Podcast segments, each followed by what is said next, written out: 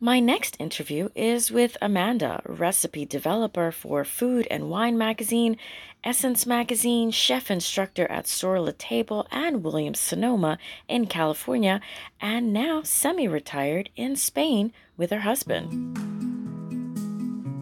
Welcome to the Are We Home Yet podcast where we talk to expats about what it's like living abroad. And they tell their stories, whether it's the struggles, the joys, falling in love, raising a family, managing a business in another country, and maybe still searching for that place they will one day call home. This is a place where you can listen, the guest and host will share, and maybe we'll all learn from these stories that we're all connected in what home means to each of us. I'm your host, Jalila Clark. Welcome to the show. Okay, well, hello. Uh, thank you again for joining us on Are We Home Yet podcast. So today we are interviewing Amanda. Hello, Amanda. How are you? Hey, how are you? Good, good, good. And so, uh, where are you currently living, and how long have you been living there? I'm in Valencia, Spain, and I've been here for a year and a half. Mm-hmm. And we moved out of the United States two years ago, mm-hmm. two and a half years ago. We moved to Holland first because that's where my husband's from. Mm-hmm. So we went there as kind of like an interim place to kind of regroup before we moved here. Mm-hmm. Uh, because it was easier for us to do all the legal stuff and um, get myself legally as a resident through Holland, it was easier than doing it through Spain. So we went there first. Okay, okay. And then so uh okay, so then uh tell us what's it like living in your city? What's it like living in the country that you're living in? Like tell us all about it. Um well the city itself is fantastic. I really like it. It's very relatively small and easy to get around, um, very friendly uh, beautiful weather, Mediterranean climate. So we have, you know, sunny days. In the winter, it's a little bit chilly. Like today, it's probably in the high 50s, maybe low 60s. Mm-hmm. And then in the summer, it can be super hot. And so year round is pretty much, com- well, today actually it's in the low 60s. So it's actually quite pleasant. And um, we live right near the beach, which is mm-hmm. something that was a kind of a priority for me. We we had lived inland before in the United States, and we didn't want to do that again. Mm-hmm. So we moved to a coastal town, and it's very Spanish. So you'd really have to assimilate yourself into the Spanish culture, which is really fun. Mm-hmm. Very relaxed. They like to have a good time. They're all about enjoying life as opposed to working. So working is kind of more of a something you put in the background. mm-hmm, mm-hmm. Yeah. And uh, the country itself, I haven't seen a ton of the country because we haven't had a chance to travel that much because of COVID. Mm-hmm. But we did travel a little bit this summer, and it's very beautiful. Depends on where you are. Every part of, of Spain is different. There's like mountainous parts and drier parts, and then parts near the water, and then these beautiful forested green areas like in the northwest. So there's you know a huge variety of terrain. Um, the people are great. They're very warm and welcoming, easy to get along with. Um, very, you know, very not snobby. So it's really pleasant. Mm-hmm. And this city particularly is is quite inexpensive. So we really like that. We kind of picked it because it had a lot of the things. And that was one of the things that was on the list is to have a, a quality of life that isn't overpriced. Mm-hmm, mm-hmm. Yeah. And uh just uh going back to when you mentioned like very Spanish. So like I do speak Spanish, but I noticed when I had visited Spain, I had visited Barcelona, Madrid. There was like a Castellano Spanish. Sí. Yes. Yeah. So like that was the slightly different from like the Spanish that I know of from, you know, having uh roots from Latin America. Like, okay, so tell me what has been your experience with that? Did you already speak that type of Spanish or did have you learned it or was it difficult? Well, well, actually, it is a. It is like in in Barcelona is where it's really a strong part of the culture. They really don't speak what we call it regular Spanish. They speak Castilian Spanish, so that's very specific to that area. Mm-hmm. Here, they speak a dialect called Valenciano, mm. but most of the people speak what we call regular Spanish. So you don't we don't really have to learn Valenciano. Oh, okay. We have not learned it. It's quite different, and um, there's no real point in learning it because you get by really well. Everybody that we encounter speaks Spanish. Okay. Okay. And then what you might encounter is some of the older people that speak Valenciano, but they all speak regular Spanish too. That's more practical not to try to learn a Mm-hmm. dialect that you probably would never use anywhere else in the Mhm. world. You know what I mean? Yeah. And and that's So, good to know uh for uh, you know, definitely our listeners because that way they can, you know, understand that it's like, you know, just because you don't uh speak like a dialect, that's okay, you know? I mean, if you speak, you know, say like, you know, uh Spanish or French, but like the Spanish or French that maybe you might have become accustomed to, like say like some from taking classes in high school or college, you can still make it work abroad, okay? So yes, absolutely. so that's that's good to know. Yeah, and you can actually get by here without even knowing Spanish. I mean, I speak it pretty basic, Mhm. um, and I I took I took classes for a while, and I'm not, I'm not taking them right now. Most of the people I know speak it enough to get by, but to be like really good at it, you really have to take classes. Okay. So um, it's a commitment that I decided I wasn't going to make at the moment because I just found it a little overwhelming. I did it for about a year and I couldn't really handle it, so I stopped. But um, I can do enough to get through my day to day life. You know, I'm comfortable enough to be able to go in and out of stores and you know get the things you need to get. It's it is it definitely is a challenge. But it's not something overwhelming. I mean, I know a lot of people who speak it really well, and other people who just kind of uh, speak it as good as I do. Okay. Okay. Let's cut to a quick commercial break. Enjoying the podcast? Then support the podcast. Click here to donate in the show notes and keep the cool interviews with guests from around the world going. Check out the blog for handy information about living abroad and buy the ebook, a great guidebook for moving abroad. Find the blog and ebook at the website arewehomeyetpodcast.com. Again, that's arewehomeyetpodcast.com. You can also donate on the website by scrolling all the way to the bottom and finding the donate button. All right, back to the show now.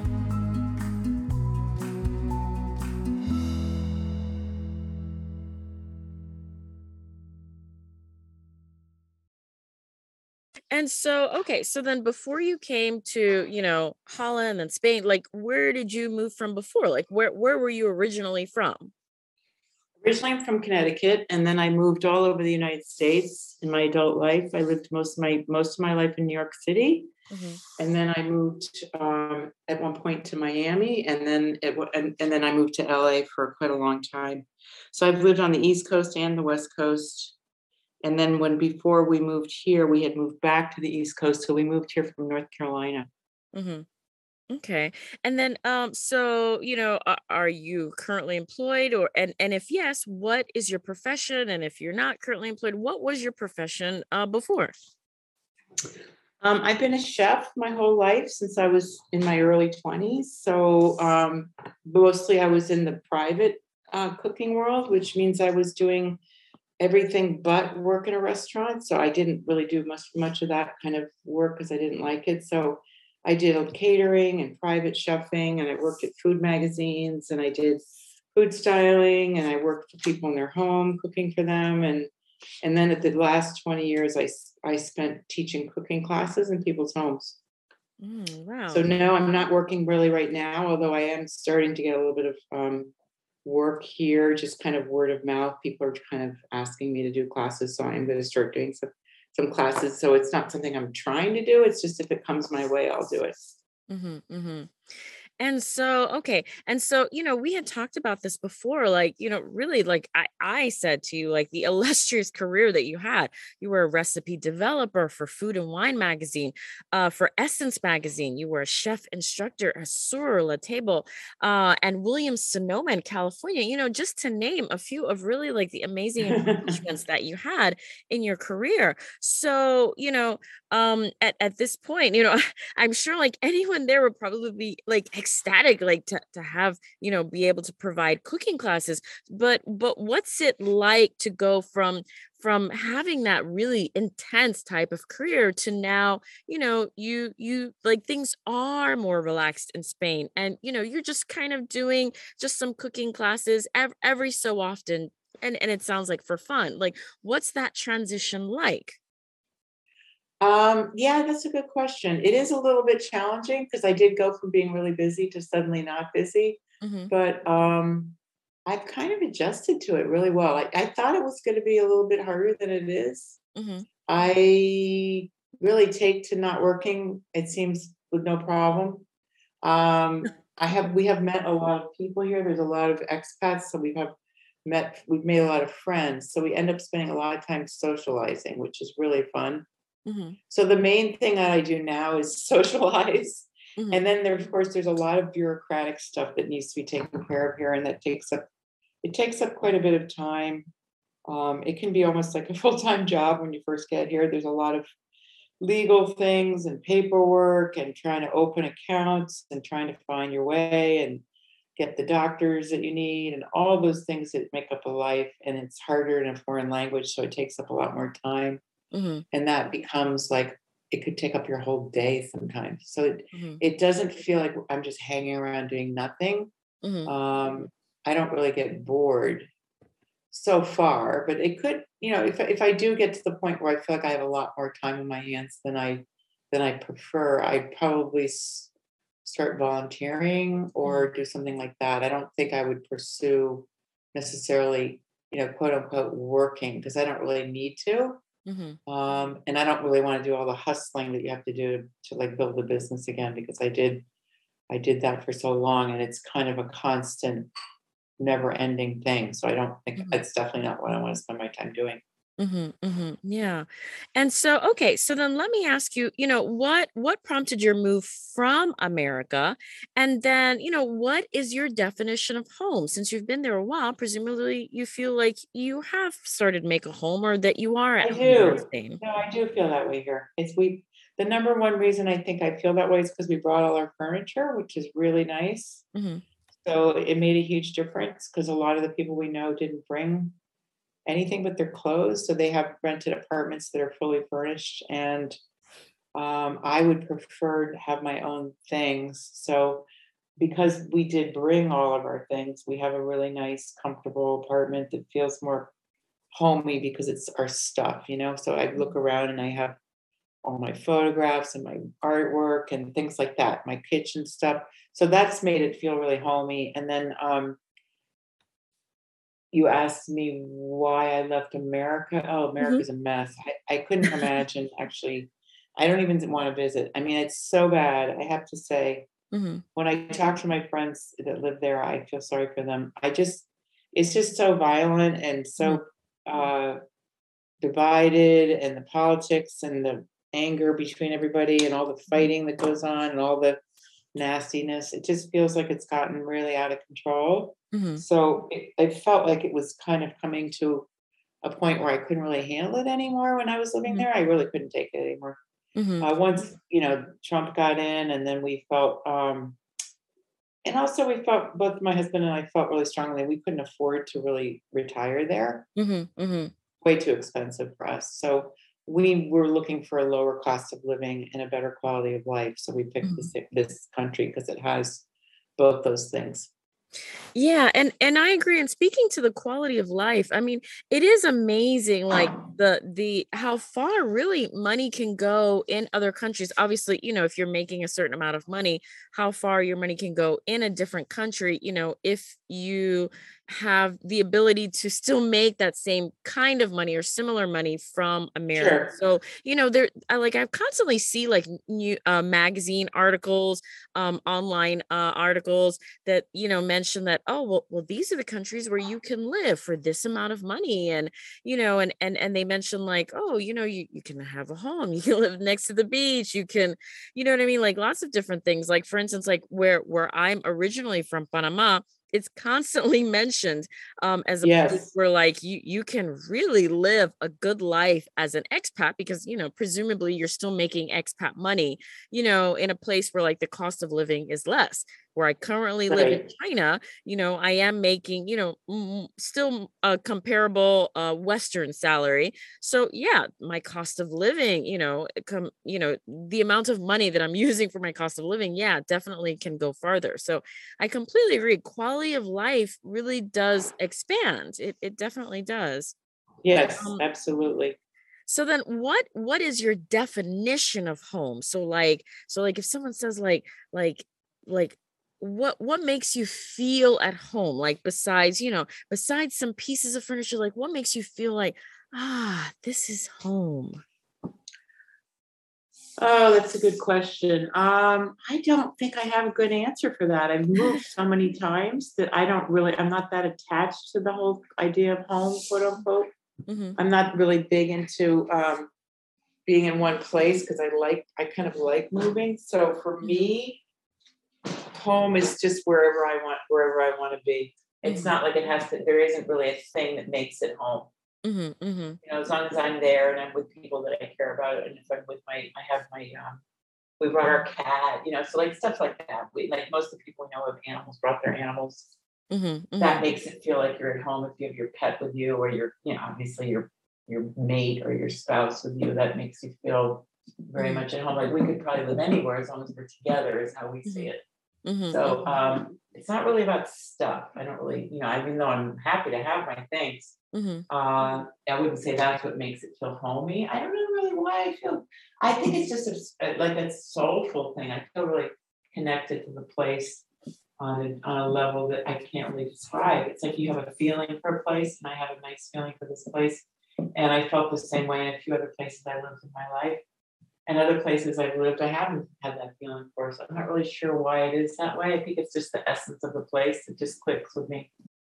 So uh, I know you had mentioned like some furniture and stuff. And so like what two things did you physically have to do to create a home? So, you know, you mentioned furniture and and I think you had mentioned art or maybe we had talked about that before. Is there like any like is there like one piece that like you look at it and you think like wow, like, you know, if you're not having a great day or, or if you're tired or you know if you just need that sense of like familiarity or nostalgia is there like one particular item that you look at and it's like wow that that feels good like that that um i that's a hard question too because i everything that i have i feel that way about. Okay. i have a lot of art a mm-hmm. lot a lot a lot so i think every single thing that's art in our house makes me feel comfortable and comforted. Mm-hmm. So I mm-hmm. think probably the art is the most important thing for me. Mm-hmm, mm-hmm. Yeah. You, yeah. And is there any any one piece that like you know kind of bring brings more memories than any other? Yeah, my mom was an artist, and I have a lot of her artwork on the walls. So maybe mm-hmm. I'd say that would be the thing that that gives me the most because it's it's from my childhood. You know, stuff that I grew up with, and mm-hmm you know she's had her art has been around me my whole life so i have quite a bit of her framed art on the wall. Mm-hmm. and i think that's probably the, the most homey that you could get is to be connected to your mom in some way you know? Yeah yeah i completely agree. I mean just even you know photo every time like i see my mom's photo yeah i'm just like yeah. Mom! Yeah. there you go. That's right um, okay, and then so so then I'll ask you as well. Um, and, and this is something I'm curious about because I'm such a foodie. I love to eat lots of different things. Um, so like how have your recipes been influenced by local flavors? Because you know, now instead of say, you know, maybe having access to like an imported thing, you know, it's it's right there, whatever seasoning or spice or something that, you know, is is is local to Spain or local to Valencia? Like, has your cooking changed in any way? Like, has it been influenced in certain ways? Yes, um, the olive oil here is pretty amazing, and it's mm-hmm. really inexpensive, and you can get it made locally. Mm-hmm. You know, from right around the corner, people make olive uh, make olive oil all the time. So we buy it mm-hmm. locally from like a farm, mm-hmm. which is fantastic. The eggs are amazing; they're all like from farms, and they're these beautiful yolks that are you know bright orange that are not like what you get in the United States. I think all the food here is is quite um, the stuff you buy in the market is very fresh mm-hmm. without chemicals all over it and not being sprayed with colorings and different things like they do in America. So you get more really local, um, you know, very much grown in the area, which I like. So it hasn't really changed the way I cook, except that I'm really appreciating the ingredients. Mm-hmm, mm-hmm, mm-hmm. Okay. Okay, cool. And you know, it sounds like like Spain is great. And and I guess I'm just curious like, you know, do you hope to do you guys hope to just remain there or, you know, I don't know, in in some time is there someplace else that you would like to like, you know, take a look at and say, "Hmm, I don't know, let let's try to live there." So far, no, we don't have anywhere else in mind to go live. hmm But because it's such a great location, we can travel pretty much all over Europe from here. hmm So hmm both of us would like to do a lot of traveling, you know, and kind of just explore, first of all, this country hmm and then other countries. So we have friends, all, I have friends all over Europe that I want to visit. It's just, it's been a little hard because of this pandemic. Um, but I, I'm just, we're going to start doing it. We're going to start taking some trips. Like we're going at the end of the month to southern Spain for a week. And so we're going to do that kind of stuff. Just take shorter trips, you know, a week here, a week there, just to explore. But I don't think we would move. I don't see that happening. hmm Neither one of us wants to move. So Okay. we'll probably use this as a home base, I would say. All right. Well, uh, that's about all the time that we have today. And I just want to say again, thank you, Amanda, for taking the time to be interviewed. Um, and if anyone listening to this podcast, Are We Home Yet, um, would like to, you know, follow up on any information about Spain or maybe Amanda and her cooking, you know, we we are going to be posting information on social media. So uh, make sure to look at our website, arewehomeyetpodcast.com. And then, of course, there's going to be information on the show notes. I hope you have a great day, Amanda, as well as our listeners. Thank you again. Thank you so much. It was fun. Nice talking to you. Okay. All right. Bye bye. Bye bye. Tune into my interview with Amy from Australia, who was excited to begin a new life as an educator in China, but almost a year later would return home unexpectedly due to concerns about the COVID outbreak. Now that some time has passed, she's making plans for a new adventure as an expat in Korea. I hope you enjoyed the show. Remember to hit subscribe and to stay updated, head over to arewehomeyetpodcast.com. I'm Jalila Clark. See you next time.